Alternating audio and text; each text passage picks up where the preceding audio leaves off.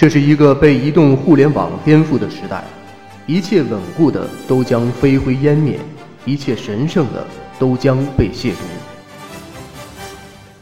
传统媒体的焦虑与转型，犹如每一个都将经历成长的烦恼的个体一样，你躲不过，也逃不脱。只要你身在其中，就将目睹这些改变。互联网无地域的传播，一个草根的音视频或许都可以 PK 掉一档传统电视台的著名节目。什么是移动互联时代的内容生产？什么是符合于这个时代的盈利模式？什么样的人、什么样的节目能够脱颖而出？哪些坚持是你应该执着于心的不变的追求？哪些放弃是你必须要做出的选择？在这个集体焦虑与不安的时代，我们试图通过以下这样一组对话，来找到方向。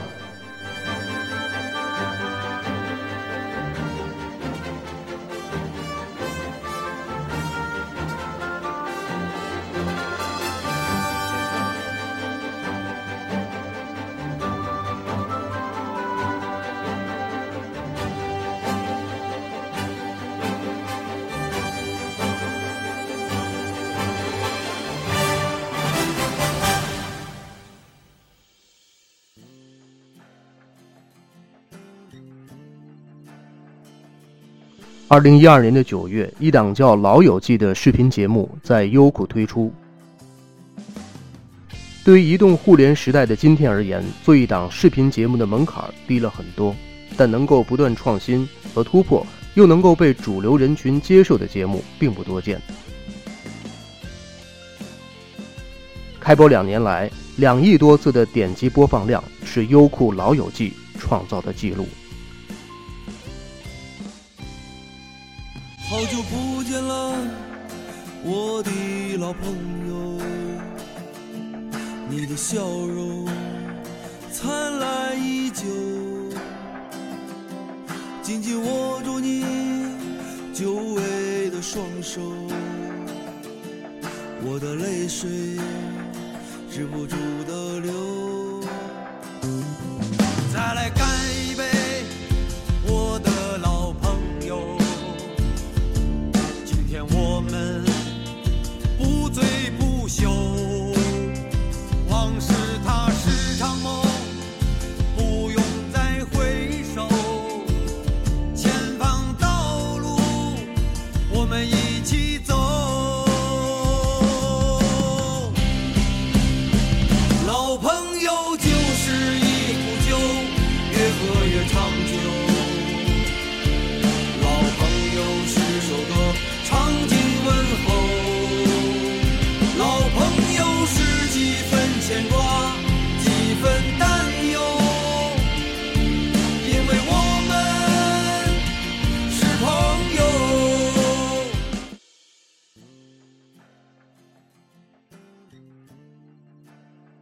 老友记》上线两年来，一百零四期节目每集的均播放量达到了一百七十二万次，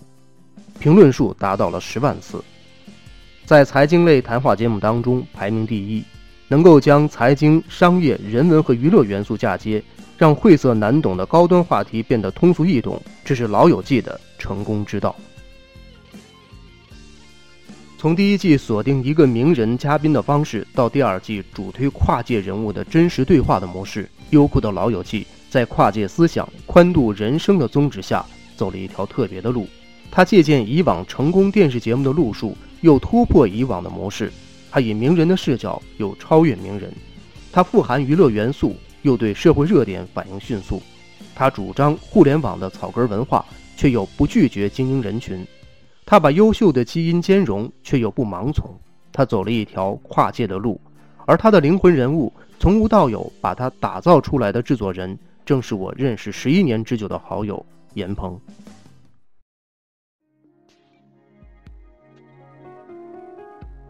我们彼此见证了一路上各自的成长。在二零一四年北京的夏夜的午夜时分，在一家咖啡馆，有了这样的一段对话。我选择了一首他一定会喜欢的背景音乐，就如同我对他的了解一样。而在此过程当中，我们试图在寻找答案，也试图在寻找某些更加明确的方向，于是有了这档节目《严鹏与他的老友记》，那些不忘初心的行走，献给优酷老友记两周年，也希望无论您在这个世界的哪一个角落，都可以分享到这段内容。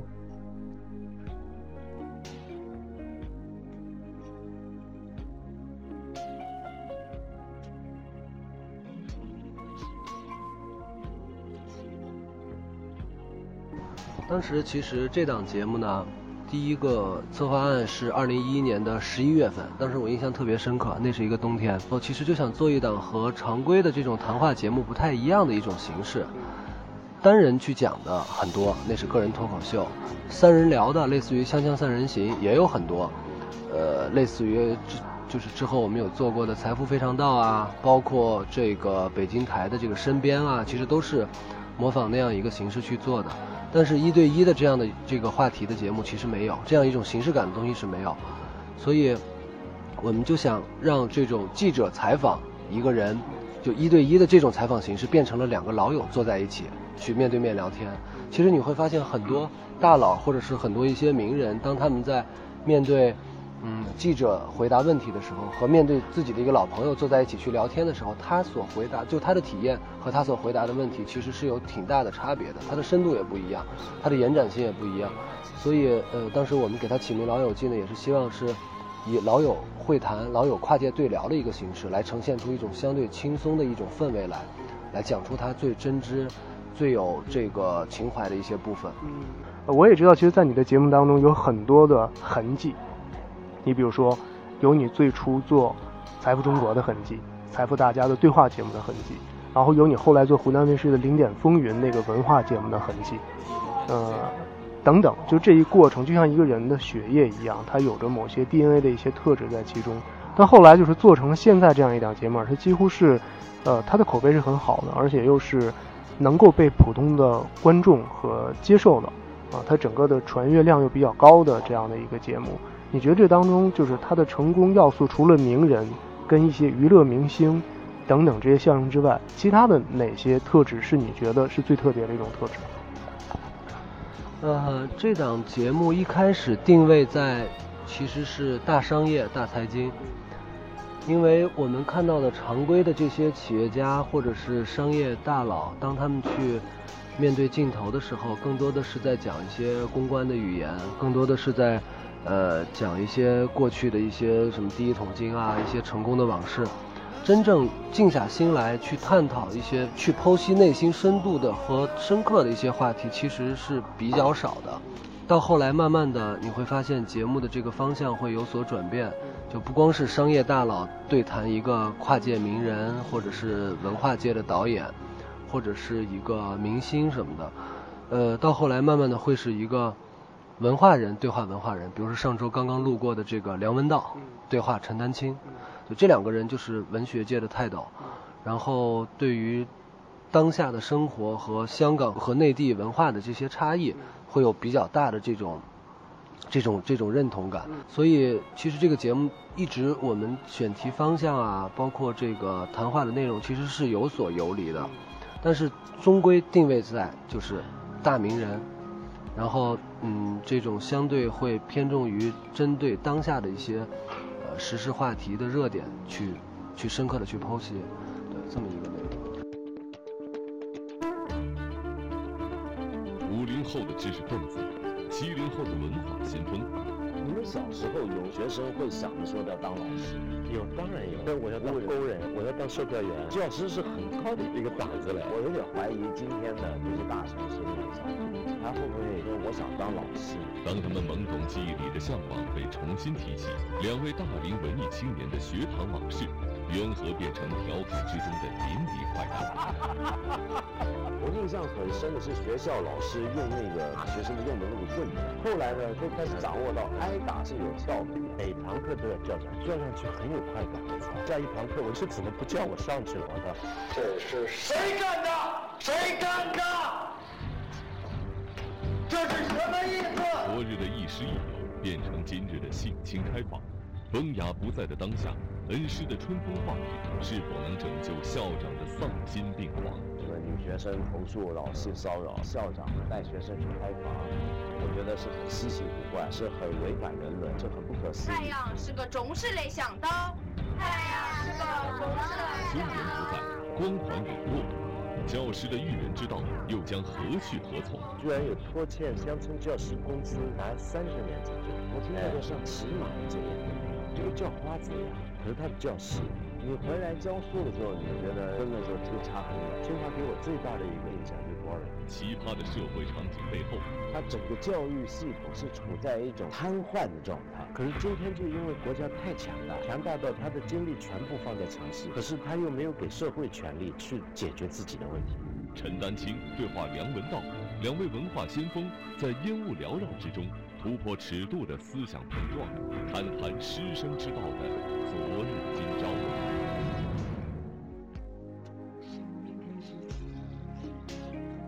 其实是你以往做节目的一些一些成功的经验的一个结合体，就是你既保证了它的这种时效性，又有他们名人的这种影响力，同时又有一些社会公共话题的一种讨论，尤其他们这种重要的身份的这种参与，使得这个节目的受关注度就会更高一些。从你们制作的这个核心的角度来讲，因为你的制作团队精神的提炼也好，你觉得有没有你们独特的一些，就是别的网络媒体也好，电视媒体也好，就不容易复制的一些东西？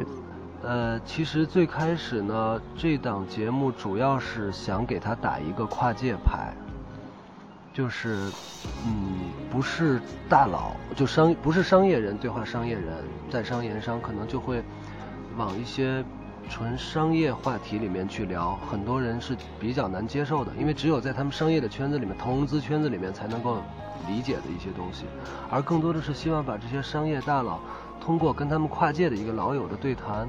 能够把他们共同的一些核心价值观能够提炼出来。其实这个我觉得是比较难提炼的，同时呢，也是需要可能前期去做更多的一些功课，去把两个人的一些共同的特质去提炼出来。所以我们每次在在找这个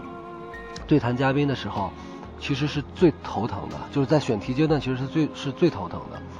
呃，首先呢，两个人得彼此相识。或者是说两个人完全不在一个领域里面，连面都没见过，但是彼此都知道对方。我印象最深的就是，大概在二零一二年的六月份的时候，当时我们录了一期样片，是潘石屹对话刘谦。呃，潘石屹知道刘谦和刘谦的作品，这个我们肯定都会比较了解，因为毕竟连续两年还是三年的春晚，其实已经让整个中国人都对他是家喻户晓了和他的作品。但是刘谦对潘石屹是怎么样一个态度呢？在录制节目之前，对刘谦做了一个这个啊前期的一个采访，发现刘谦非常非常了解老潘。他第一句话说：“潘石屹，我对他的理解，他是一个中国地产的大佬了。他在中国有很多很漂亮的房子。我在中国的一线城市，很多地方都会看到他的像艺术一样的作品。”就是说，嗯，这些其实都是我们最开始去挖掘到的两个人，对于能能坐在一起去谈的一些最基础的东西，对，所以就是基于这样的一些东西，我们觉得他们是可以坐在一起去对谈，去就一些，比如说刚才提到的人文的东西、艺术的东西，然后两个人共同经历的那个时代的东西，可能去提炼一些出来精神内核，啊，就是说，其实是这两个人未必是真正能够面对面过。或者说是很好的朋友，但是他们在某些层面上是有种神交这个基础在作为这种依托的，然后来去找这样的一个嘉宾做对话。我演的电影呢，也跟你一样的体会，我也是不愿意提一个爱情片，男主角演砸了，有床戏吗？有。电影上的床戏啊，下面都穿着牛仔裤，那至少上面没穿。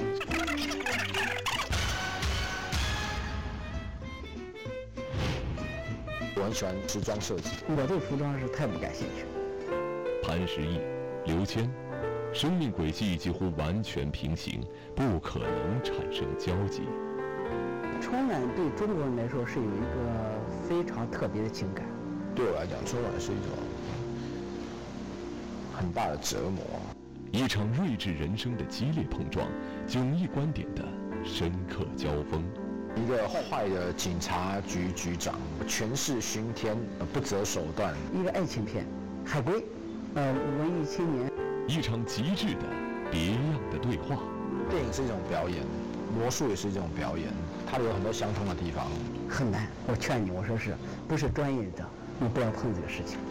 激情碰撞，智慧火光，且看平行人生何样交集。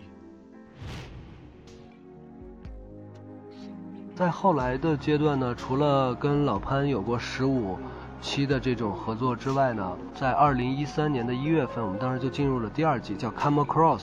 对，这个也是把跨界的这个概念会给它做一些提炼升华，就是 “Come Across”，就是来跨界、交集，做了一些，比如像类似于刘德华对话雷军，丁磊对话刘镇伟，马云对话周星驰。就是一个商界大佬，完全是顶级的一个一个人物，然后对话的呢是完全跟他们所从事领域不相干，但是呢又有很多共通点的地方。比如说刘镇伟和丁磊的那期对话的时候，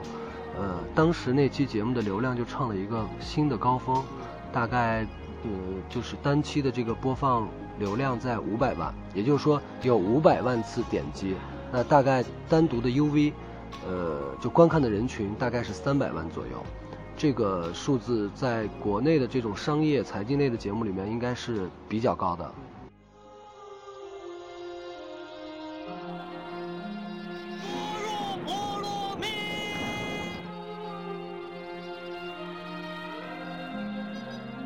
我要在这份爱上加个期限，我希望是一万。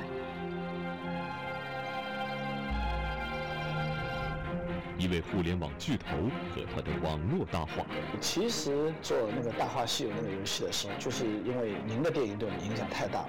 一名大佬导演和他的《光影西游》。《西游记》的时候有一个有个晚上，我真的笑笑得我要死。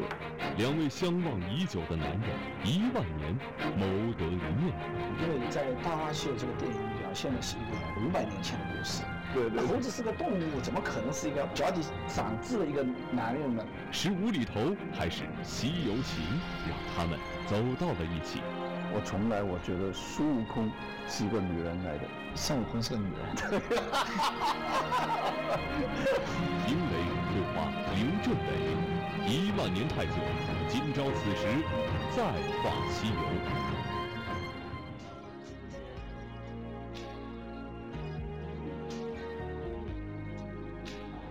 知道这个节目，其实后来它还实现了反输出，就其实它是重新又输输出给了电视台，然后包括一些中央人民广播电台经济之声也在播。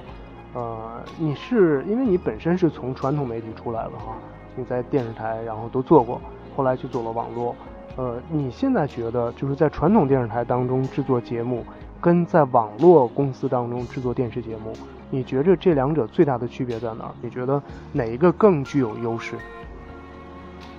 呃，互联网节目最大的特质就是自由。我觉得这个可能是，就是因为咱们之前都是在做传统媒体，可能，嗯，在传统媒体的时候，你会感觉你的作品，你所有为之付出心血的东西，到最后播出的那一刻，应该是所有人最兴奋的那一刻。但是当你发现播出的时候被肢解的支离破碎，嗯，会有很多因为嗯那时那刻的一些特殊的原因。会被剪掉很多。我举一个特别简单的例子，就来解释这个自由。啊，在二零一三年的一月份，当时周星驰的那部电影叫《西游降魔篇》在内地上映。当时呢，我们请来了马云跟周星驰做这样一场跨界对话，叫“天马行空”。呃，马云是一个非常懂得。武侠片、功夫片，然后对于这种西游的这种情节也是非常有内内心的一些记忆的。当时马云就在呃跟周星驰在聊这个创业的话题。当聊当很多大学生问到马云说：“哎，你面对当下的好多大学生毕业以后完全完就找不到工作，然后用尽最大的努力都是在一个漂泊的一个状态，怎么办？”马云说你可以去选择创业，你可以去通过创业这样一种方式来实现自己的价值。同样，这也是你们自己去寻找真正的那个初心和自我的一个过程。找不到工作，so what？紧接着他又补了一句：找不到工作，so 他妈 what？就是当你发现这期节目在上线之后，底下好多网友的评论都是在评论什么呢？so 他妈 what？so tm what？这表现出了一种当下大学生对时下就业环境的一种不忿，带情绪化的这种语言，如果在电视台的节目当中肯定是没有办法播出，一定是被剪掉的。但恰恰这期节目的最大的亮点就是马云的这句话：so 他妈 what？对，恰恰就是把那种年轻人的不忿儿，把年轻人的那种那种那种执着，其实是反映出来了。又怎样？在互联网上，如果是找不到工作去创业，又怎样？就是很小的一个事件，其实我们当时也觉得。呃，有些这种该保留的点是要刻意的去给它保留的，对。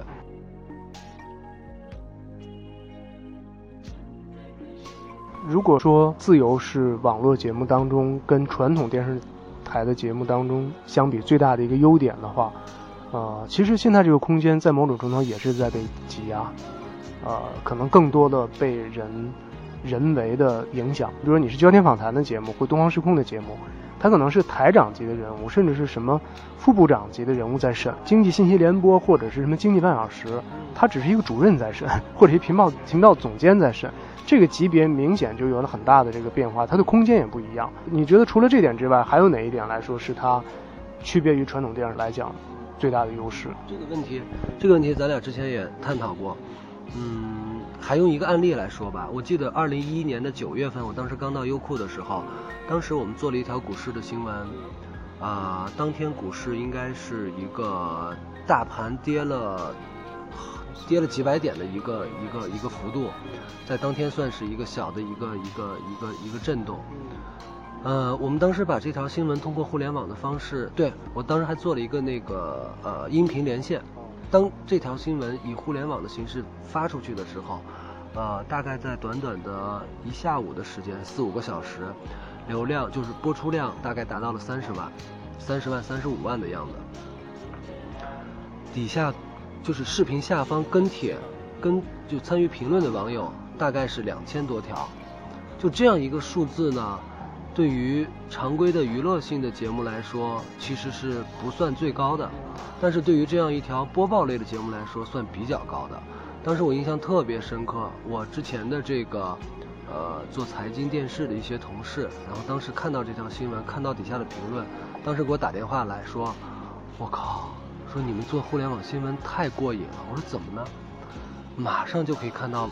互联网受众网友的一些回馈。而且都是有价值的评论，不是吐槽的，不是来拍砖的，都是有价值的。可能对于当天点位的一些分析啊，可能对于当天某一只领跌的股票的一些基本面的一些看法呀什么的。他说我完全没有想到互联网有这么大的魅力，这才是真正的做新闻。所以除了刚才说的第一点自由之外，第二点就是互动性极强、粘性极强，其实是通过你的媒介来实现的。这个媒介我觉得是一个最直接的和。受众建立连接的一个最直接的一个方式，其实是互联网带给我们的一种精神的享受。传统的电视台也好，媒体也好，也在走这条路，就是它也在走互动这条路。尽管过去我们做的一些互动是假互动，其实它是在玩的一个形式，它没有真正的去真正想去做互动，它只是设了那么一个热线电话也好，短信通道也好，但其实它对这些是视而不见的。对。但是他现在慢慢他注意到了这个问题，而且其实电视台现在也在走互联网这条路，也就是说很多公司都觉得自己是互联网公司，电视台也觉得自己是互联网电视台，但其实这两者之间差别还是非常大的。就是互联网公司的扁平化管理，我并不认为它是一个，啊，跟传统媒体最大的不同点。我觉得它是一个新生事物的一个机构或者是一个运行机制前提之下。不是那么成熟，所以他才他才去被迫的去去扁平化，可能是会给更多的一些部门的 leader 去放权啊，会给更多的这些频道的主编去放权啊。但是在我看来，其实扁平化管理是存在一些监管的风险的。但是我觉得可能最大的问题，可能管理是他不得已而为之的一个方式。比如说你刚才提到的扁平化管理，呃，如果我相信啊，在真正的互联网运行机制会比较相对成熟的一个前提之下的话，是在嗯大的政策范围允许的之范围允许之内，让用户去产生内容，就所谓现在我们所说的 UGC，对，用户产生内容，然后。现在，呃，互联网公司，尤其是视频网站，我们知道的几家视频网站，其实在，呃，提出另外一个概念叫 PGC，叫专业产生内容。对，其实有点专业产生内容，在我看来有点像原来传统电视台的制播分离。其实说归到底，还是说，呃，播出的平台，我们去把平台做好，去把平台化的思维做好，去把平台化的运营和管理做好，而。这个内容交给真正的专家去做，交给真正的内容提供者去做。比如说，最近我们做的比较比较有趣儿的、比较有收视率的这个 PGC，包括像逻辑思维是一个在优酷比较很明显的一个 PGC。呃，再比如说有一些，嗯，有一些偏这种嗯娱乐类的一些 PGC 节目。对，比如说这个袁腾飞的《腾飞五千年》，它是偏历史的，啊，比如说贝瓦儿歌，它是偏这种婴幼儿的，但是单期的播放量都能达到在集均五百万以上，对，这个是很了不得的一个量。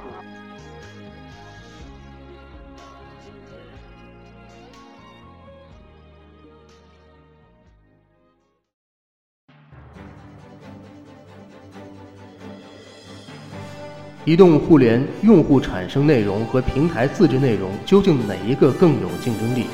大数据会是传统媒体转身的最有效的利器吗？